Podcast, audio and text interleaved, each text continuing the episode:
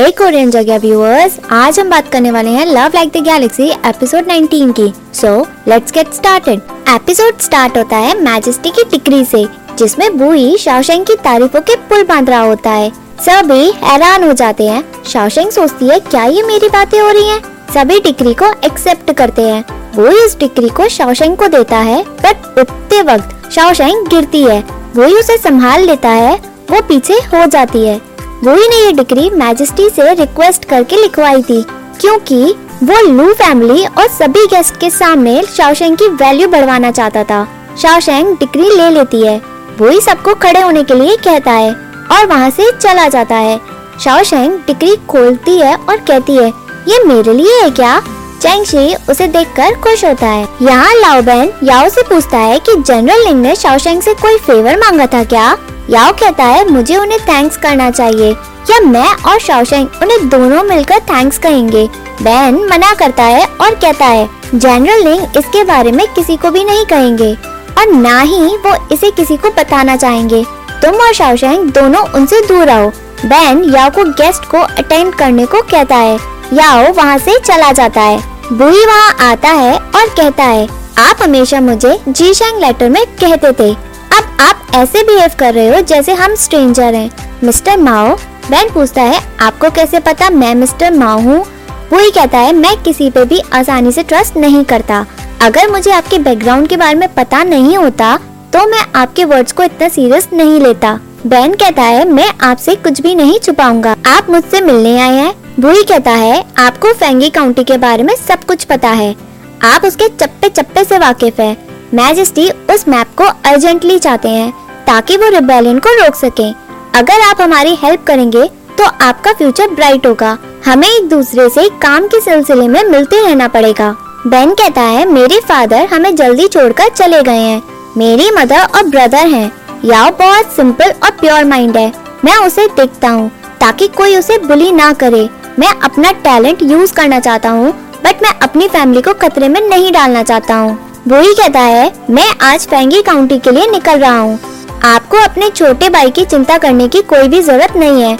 मैं यहाँ सिर्फ़ आपसे मैप के लिए आया हूँ। बेन कहता है, मैं मैप आपको रात तक भिजवा दूँगा। वही उसे थैंक्स बोलकर चला जाता है। ग्रैंड मास्टर लू सब कुछ दूर से देखता है। बैन उसके पास आता है। ग्रैंड मास्टर कहता है, तुम भूल गए क्या? मैं तुम्हारा अंकल हूँ। बैन शांत रहता है। यहाँ पार्टी में सभी शाओशेंग की तारीफ़ करते हैं कि मैजेस्टी ने उसके लिए टिकरी लिखी है। शाओशेंग खुश होती है। वांगलिंग कहती है, क्या मैजेस्टी ने गलत लिखा है? शाओशेंग मना करती है और कहती है कि, मैं गलत हूँ। मैं इतनी भी अच्छी नहीं हूँ, जैसा मैजेस्टी ने मेरे बारे में कहा। कमी तो मुझमें भी है। सभी लड़कियाँ मना करती हैं, ऐसा बिल्कुल भी नहीं है। सभी एक दूसरे को टोस करती हैं। लावली कहती है, मैजेस्टी अंधे है क्या? वो उसे प्रेस कर रहे हैं, जिसे कुछ भी नहीं आता। वांग लिंग रोकती है और कहती है, ऐसे ही बात मत करो, नहीं तो तुम्हारी मदर तुम्हें मारेंगी। लियांग फेंग आती है और उसे अपने साथ चलने को कहती है। शाओशेंग चलने में आनाकानी करती है। लियांग फेंग इशारा करती है। शाओशेंग वहाँ से उसके साथ चली जाती है। बाहर आकर शाओशेंग पूछती है, इतनी क्या जल्दी है? तुम देख रही हो ना, सभी मेरे साथ ड्रिंक करना चाहते हैं? लियांग फेंग कहती है, जनरल लिंग में तीन मैसेज आपको देने के लिए कहा है। पहला, उन्हें आपसे कुछ कहना है। दूसरा, आपको चिंता करने के लिए मना किया है। वो आपको कुछ भी नहीं करेंगे। वो आपको उन पे ट्रस्ट करने के लिए कह रहे हैं। शाओशेंग कहती है, उनको कहना कि मैं उनसे नहीं मिलना चाहती हूँ। मिलना गलत है। लियांग फेंग शाओशेंग को रोकती है और कहती है, उनका तीसरा मैसेज। उन्होंने ये कहा था कि अगर आप उनसे मिलने के लिए मना करेंगी तो वो खुद यहाँ आपसे खुद मिलने आ जाएँगे। अगर इससे कोई प्रॉब्लम हो गई तो तुम्हें ये एंगेजमेंट तोड़कर उनसे शादी करनी पड़ेगी। अगर तुम वहाँ नहीं पहुँची तो वो समझ जाएँगे कि तुम उनसे शादी के लिए मान गई हो। शाओशाइन गुस्से में आती है और कहती है कि कोई भी मुझे ऐसे धमका नहीं सकता है। वो बुई से मिलने के लिए पहुँचती है। बुई सामने खड़ा होता है वो ही उसके पास आता है और पूछता है, आप यहाँ मुझसे मिलने आई हैं? क्योंकि मैं आपको ढूंढ रहा था, या फिर मेरा तीसरा मैसेज सुनने की वजह से आई है। शाओशेंग कहती है, आपने मेरी लाइफ बचाई है, और मेरी कई बार हेल्प भी की है, इसलिए मैं आपसे अच्छे से पेश आती हूँ। आप मुझे यहाँ मिलना क्यों चाहते थे? वही कहता है, आप मुझसे यहाँ थर्ड मैसेज की वजह से मिलने आई हो। अच्छी बात है, सतर्क रहना चाहिए। शौशन कहती है, अगर आपके पास कुछ कहने के लिए नहीं है तो मैं चलती हूँ। बुई कहता है, मैं आपसे कुछ टाइम बात करना चाहता हूँ। चिंता ना करें। मैंने सभी को यहाँ से हटा दिया है। मैं नहीं चाहता था कि हमारी मीटिंग आपको कोई प्रॉब्लम दे और मैं किसी को हमारे बारे में बताना नहीं चाहता था। शाओशेंग कहती है, आपको पता है ना, मैं याओ की फियान से हूँ। ऐसे आपसे मिलना ठीक नहीं है। वही पूछता है, आप शादी के बाद क्या करोगी? शाओशेंग कहती है, मैं फिजिशियन से मिलकर मेडिकल स्किल और नॉलेज लूँगी, ताकि मैं लोगों की हेल्प कर सकूँ। और मैं फ़ार्मिंग मेथड को अच्छा करूँगी, ताकि कम मैन पावर लगे और फ़ूड सप्लाई इंक्रीज हो। वो बहुत सारे ओपिनियन देती है और पूछती है, आपने मुझसे यहाँ यही पूछने बुलाया है क्या? ही उसकी तारीफ़ करता है और कहता है, आपका दिल बहुत साफ़ है बट हम दोनों के रास्ते बहुत अलग है। शाओशेंग एग्री करते हुए कहती है, हम दोनों अलग हैं। बुई भी हाँ करता है और कहता है, आज हम आखिरी बार मिल रहे हैं। शाओशेंग कहती है, आप ऐसा क्यों कह रहे हैं? वॉर होने वाली है क्या? आप कहाँ जा रहे हैं? कितने दिनों के लिए जा रहे हैं? बुई कहता है, मैं आज रात निकल रहा हूँ। हो सकता है मैं इस बार मर ही जाऊँ। यही एक सोल्जर की किस्मत होती है। शाओशेंग मुझे पता है तुम लुयाओ के साथ रहना चाहती हो बट जल्दबाजी मत करना। मैं मैजेस्टी से कहकर तुम्हें सेफ़ प्लेस में पहुँचा दूँगा। तुम इधर उधर मत चली जाना, क्योंकि तुम अपनी फैमिली कंट्रोल से छूटना चाहती हो। तुम कमज़ोर हो, तुम झेल नहीं पाओगी। मैं सोचता हूँ, मैंने कभी भी तुम्हें फ्लूट बजाते हुए नहीं सुना। हम एक दूसरे को जानते हैं। शाओशेंग कहती है, आप डेंजरस प्लेस में जा रहे हो। आपको केयरफुल रहना चाहिए।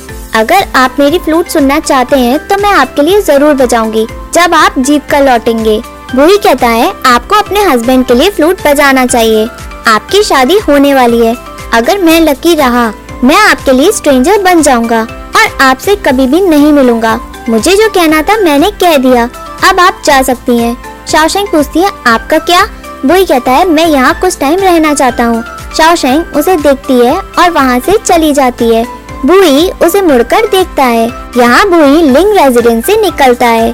क्विकी बताता है, बेन ने मैप भेज दिया है। उसने अपना काम कर लिया है। बट वो क्वाइट लाइफ प्रेफर करता है। उन्हें कोई रिकमेंडेशन नहीं चाहिए कोर्ट में। बुई कहता है, ग्रैंड टूटर लू ने उन्हें रोक लिया होगा, ताकि वो मैजिस्ट्री को सर्व ना कर सके। सेकंड फैमिली उनकी सुनती है, वो अपनी ज़िंदगी कैसे जिएगी, जब वहाँ उसकी शादी होगी। यहाँ शाओशेंग बैठी होती है और बुई के बारे में सोचती है। बुई शाओशेंग के साथ जो पल बिताए होते हैं, वो उन्हें याद करता है और घोड़े पे बैठता है। यूफई कहता है, हमने ट्रूप्स को बाहर इकट्ठे कर लिए हैं। हम कब निकल रहे हैं? वही कहता है, अभी। और सभी चले जाते हैं और आगे बढ़ते हैं। एक महीने बाद वो ही मैजेस्टी को बताता है कि हम मिशन में जीत के आ चुके हैं और प्रिंस योंग के साथ उनके बेटे को भी हमने पकड़ लिया है। मैजेस्टी खुश होता है और उसे उठने को कहता है। वो पूछता है, क्या जनरल ही का बेटा ज़िंदा है? जनरल वो कहता है, मैं उन्हें बचा नहीं पाया। ही फैमिली कंट्री के लिए शहीद हो गई। अगर जनरल ही या उनकी फैमिली हमारी हेल्प नहीं करती तो हम वॉर को जीत भी नहीं पाते। यहाँ प्रिंस योंग को लाना इम्पॉसिबल था। मैजेस्टी कहता है, भगवान ने मेरे लॉयल जनरल को मुझसे छीन लिया। जब जनरल ही के लिए जा रहे थे, उनके चेहरे पे खुशी थी। किसी को क्या पता था वो लौटकर वापस नहीं आ पाएँगे। जनरल वो कहता है जनरल ही की आखिरी ख्वाहिश है। मैजेस्टी पूछता है, क्या? बताओ मुझे। मैं उनकी आखिरी ख्वाहिश पूरी करूँगा। जनरल ही को चिंता थी अपने बेटे और बेटी की। उनका बेटा अभी बहुत छोटा है। जाओ जन प्रिंस शाओ से शादी करने वाली थी, बट वो पहले याओ की फियांसे थी। शाओ फैमिली की वजह से ही फैमिली खत्म हो गई। उनकी आखिरी इच्छा यही थी कि वो जाओजन की शादी लू रेजिडेंस में कर दें। मैजिस्टी कहता है उसकी फियांसे भी है। जनरल वो कहता है, जनरल ही को पता नहीं था कि लुयाओ की एंगेजमेंट चैन शाओशेंग से हो गई है। ही फैमिली ने बहुत कुछ देखा है। आप इस मैटर को खुद ही डिसाइड करें। सोंगबाई कहता है, इसमें डिसाइड क्या करना है? हम ऑफिशियल हमेशा कंट्री के लिए लॉयल रहना हमारी ड्यूटी है। भले ही मेरी बात कड़वी लगे, हमने कंट्रीब्यूशन किया है। दूसरा ऑफिशियल लॉर्ड जाओ कहता है, हमें ऐसा कहना नहीं चाहिए। ये फैमिली खत्म हो चुकी है। हमें उनके लिए कुछ करना चाहिए। एक ऑफिशियल कहता है मैजेस्टी को डिग्री लिखनी चाहिए और जनरल ही की आखिरी ख्वाहिश को पूरा करना चाहिए। वो जनरल वू से पूछता है, क्या आपने सब कुछ सोच लिया? आप किसी की मेरिट को देखकर ऐसे रिक्वेस्ट कैसे कर सकते हैं? अदर ऑफिशियल कहते हैं चैंग और लू फैमिली में शादी अभी तक नहीं हुई है। एक और कहता है प्रॉमिस इज़ अ प्रॉमिस यहाँ कोई ऑफिशियल जनरल ही के फेवर में कहता है, कोई अगेंस्ट में होता है।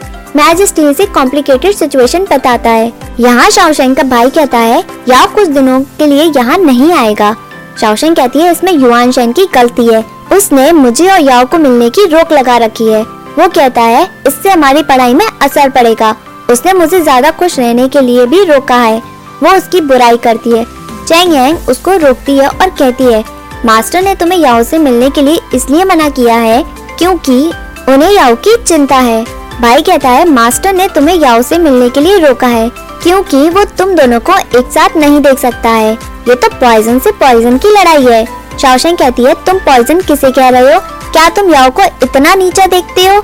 शाओगोंग मना करता है, हम तुम्हें ऊँचा देखते हैं। जब भी तुम याओ को देखती हो, तुम उसे ऐसे स्माइल देती हो, जैसे कुत्ता मुँह में खाना लेकर खड़ा होता है। शाओशेंग उसे मारती है, तभी चीची आती है और शाओशेंग को रोकती है। चीची कहती है, आज बहुत बड़ा हुआ है। शाओशेंग कहती है, ऐसा क्या हुआ है? चीची बताती है, हम फैंगी काउंटी की वॉर जीत चुके हैं। प्रिंस योंग और उनका बेटा पकड़ा गया है। वो अभी कैपिटल में है। शाओशेंग कहती है तो खुशी की बात है। चीची कहती है, ये गुड न्यूज़ नहीं है तुम्हारे लिए, बल्कि बैड न्यूज़ है। तुम्हें पता है, लड़ाई में जनरल ही और उनकी फैमिली में। अब कोई भी नहीं है। शाओशेंग कहती है, कोई भी नहीं बचा है। इसमें बुरी बात क्या है? यहाँ चेंगशी गुस्से में कहता है, हमें कोई ऑफिशियल टाइटल नहीं मिला है। वो सभी हमें बुली करेंगे क्या? कोई और सोल्यूशन है क्या? हम न्याओ न्याओ की मैरिज को सेक्रीफाइस कर दे? शाओ युवानी कहती है, मुझे बिलीव भी नहीं हो रहा है।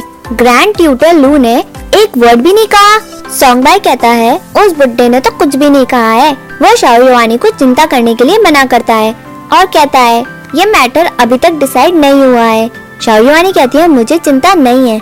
जब लू फैमिली डिसाइड ही नहीं कर पा रही है, क्यों ना हम उनका वेट करें, ताकि वो हमसे बात करें इस मामले में? चेंगशी एग्री करता है। और कहता है, ज़्यादा से ज़्यादा होगा क्या? ये शादी टूट जाएगी। मेरी न्याओ के लिए और भी रिश्ते आएँगे। वो सभी भगौड़े हैं। मैं याओ को अपना दामाद भूल जाऊँगा। बट अपने न्याव न्याव को यूमिलिएट होते हुए नहीं देख सकता हूँ। शाओशेंग कहती है, मैं तो हमेशा से अनलकी हूँ। मुझे हैरानी होती थी कि मेरी शादी इतनी आसानी से कैसे तय हो गई? मैंने सोचा नहीं था बैड न्यूज़ मेरा वेट कर रही है। सॉन्ग बाय कहता है, तुम चिंता मत करो बेटा। भले ही लू फैमिली ने कुछ भी ना कहा हो, पर यह मैरिज अभी भी वैलिड है। शाओशेंग कहती है, लू फैमिली ने इसलिए कुछ भी नहीं कहा क्योंकि उन्हें हमारी चिंता है। वो सोच रहे हैं कि क्या उन्हें बेनिफिट होगा, लोग उनकी थू थू करेंगे। अगर उन्होंने ये शादी एक्सेप्ट कर ली, चेंग शी शाओशेंग की बातों को एग्री करता है और ग्रैंड ट्यूटर लू को बुढ़ा चालाक लोमड़ी की तरह है। वो बिना बेनिफिट के कुछ भी डिसाइड नहीं करेगा। चेंग शी शाओशेंग से पूछता है इस सिचुएशन के बारे में। शाओशेंग कहती है, मैं कुछ भी सोच लूँ, कोई मैटर नहीं करता। मुझे याओ के लिए बहुत बुरा लग रहा है। उसके लिए अब सब कुछ आसान नहीं होगा।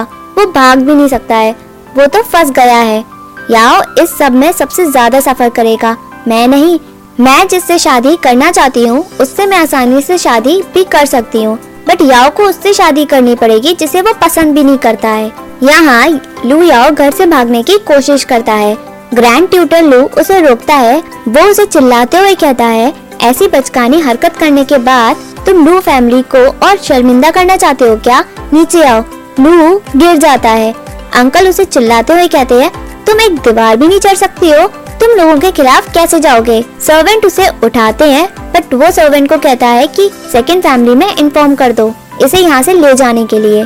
सर्वेंट चले जाते हैं। याओ की मदर उसका ट्रीटमेंट करती है और कहती है तुम इतने केयरलेस कैसे हो सकते हो? याओ कहता है, मैं उसे एक्सेप्ट नहीं करूँगा। भले ही मैजेस्टी उसे प्रिंसेस बना दे। यांजी कहती है, तुम्हें जल्दबाजी नहीं करनी चाहिए। अगर कुछ गलत हो जाता तो मदर का दिल टूट जाता। फ़र्स्ट मैडम आती हैं और याओ को यूजलेस कहती हैं। तुम अपना पैर तोड़वा कर बैठ गए हो। ही फैमिली लॉयल थी, आखिरी सांस तक। कोई भी नहीं बचा, सिवाय जाओजुन के और उसके छोटे भाई के। तुम तो प्यार में दीवाने हुए जा रहे हो। सेकेंड मैडम कहती हैं, मुझे जाओजुन बचपन से पसंद नहीं है। उसने याओ को बहुत बुली किया था। मैं दोबारा उसे एक्सेप्ट नहीं करूँगी। फ़र्स्ट मैडम कहती है, मुझे पता है, तुम्हें जाओजुन पसंद नहीं है। क्यों ना मैं उसे पढ़ा दूँ? जैसे ही वो यहाँ शादी करके आएगी, तुम अपनी ज़िंदगी आराम से जीना। यांची कहती है, याओ की फियान से शाओशेंग। है वो उसके साथ ज़्यादा खुश है। आप उसे फोर्स कैसे कर सकते हो? जिसे वो फूटी आग भी पसंद नहीं करता। फ़र्स्ट मैडम उसे रोकती है और कहती है अपनी लिमिट में रहो। फ़र्स्ट मैडम ही फैमिली की तारीफ़ के कसीदे पढ़ती है, ताकि याओ चाओजुन से शादी कर ले। सेकंड मैडम कहती है, अगर आपको ही फैमिली बहुत पसंद है तो अपने बेटे से शादी क्यों नहीं करवा देती? फ़र्स्ट मैडम कहती है, ये तो मैजेस्टी का ऑर्डर है। सेकंड मैडम कहती है ही फैमिली ने लू फैमिली से शादी के लिए कहा है। उन्होंने याओ का कभी भी ज़िक्र नहीं किया है। क्यों ना आप अपने दूसरे बेटे की शादी जाओजुन से करा दें? आप हमें बेवकूफ़ समझती हैं क्या? फ़र्स्ट मैडम कहती है, तुम्हारी हिम्मत कैसे हुई झूठ बोलने की? वो उस पे हाथ उठाती है। यांजी कहती है, मदर ने कुछ भी गलत नहीं कहा है। आप अपने बेटे को बचा रही हो, क्योंकि जाओजुन उसे परेशान करेगी। इसलिए आप याओ की ज़िंदगी बर्बाद करना चाहती हो। फ़र्स्ट मैडम कहती है, मैं तुम्हारी कंप्लेन करूँगी। यांजी कहती है, तुम मेरी सास नहीं हो। मेरी कंप्लेन तुम नहीं करवा सकती हो। याओ कहता है, मैं जाओजुन से किसी भी कीमत पे शादी नहीं करूँगा। अगर आपने मुझे फोर्स किया जाओजुन से शादी करने के लिए। तो मैं सबको बता दूँगा कि फ़र्स्ट फैमिली ने कैसे जाओजुन से शादी के लिए मना किया।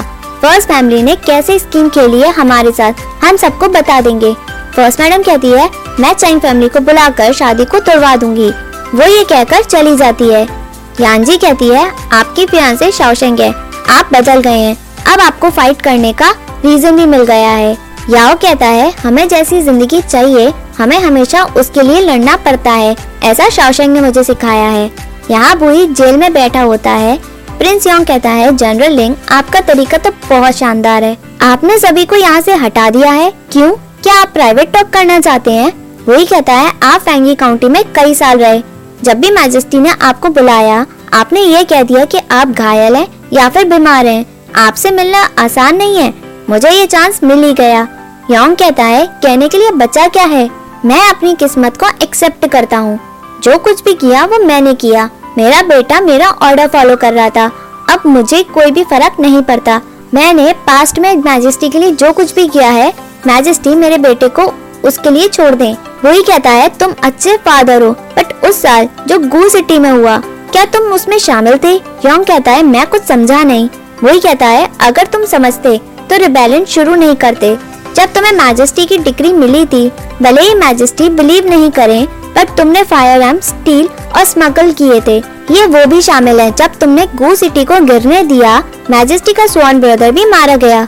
मैजेस्टी तुम्हें आसानी से जाने नहीं देंगे। योंग कहता है, मेरे बेटे ने तो बताया था कि उसने फायर आर्म शू जिंगजोंग से लिया था। शू जिंगजोंग को तो तुमने पकड़ लिया था। मुझे पता था, ये सीक्रेट ज़्यादा दिनों तक अपने पास वो नहीं रख सकता। शू जिंगनोंग ने गलती की। उसने धोखा दिया। अगर मैं उसे फेवर नहीं करता तो वो आज लोहार होता। अगर उसने मुझे धोखा नहीं दिया होता तो जो कुछ भी गू सिटी में हुआ, तुम्हें पता नहीं लगता। मैं अपनी ज़िंदगी खतरे में डाल के रिबेलियन बना। वही कहता है, तुम लोगों को आसानी से जज कर लेते हो। अपने पर्सनल इंटरेस्ट के लिए तुमने गू सिटी को खत्म कर दिया। तुम में कोई मोरल एथिक्स नहीं है। तुमने मैजेस्टी की बातों को ना मानकर रिबेलियन बन गए। तुम में लॉयल्टी नहीं है और तुम में मॉरल हो। तुम लोगों से एक्सपेक्ट करते हो कि वो तुम्हारा सीक्रेट सेफ़ रखे। बट तुम एक बात में गलत हो। शू जिंगजोंग ने मुझे कुछ भी नहीं बताया। वो पहले ही मर गया था। मैं उससे क्वेश्चन भी पूछ नहीं पाया।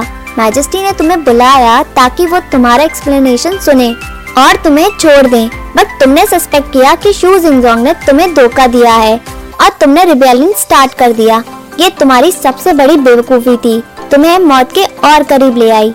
योंग कहता है मैजेस्टी मुझे मारना चाहता था इसलिए मैं रिबेलियन बना। मैं कभी गलत नहीं था। कोई कहता है ये तुम्हारा रेट्रीब्यूशन है। तुम्हें पता है कू सिटी में कितने लोग मरे कितने लोग बेघर हुए? तुम्हारी वजह से? क्या तुम आराम से रात में सोते हो इतने सालों से? ये एपिसोड यही एंड होता है। Hey viewers, if you like this video, please like, share and subscribe this channel. Thank you.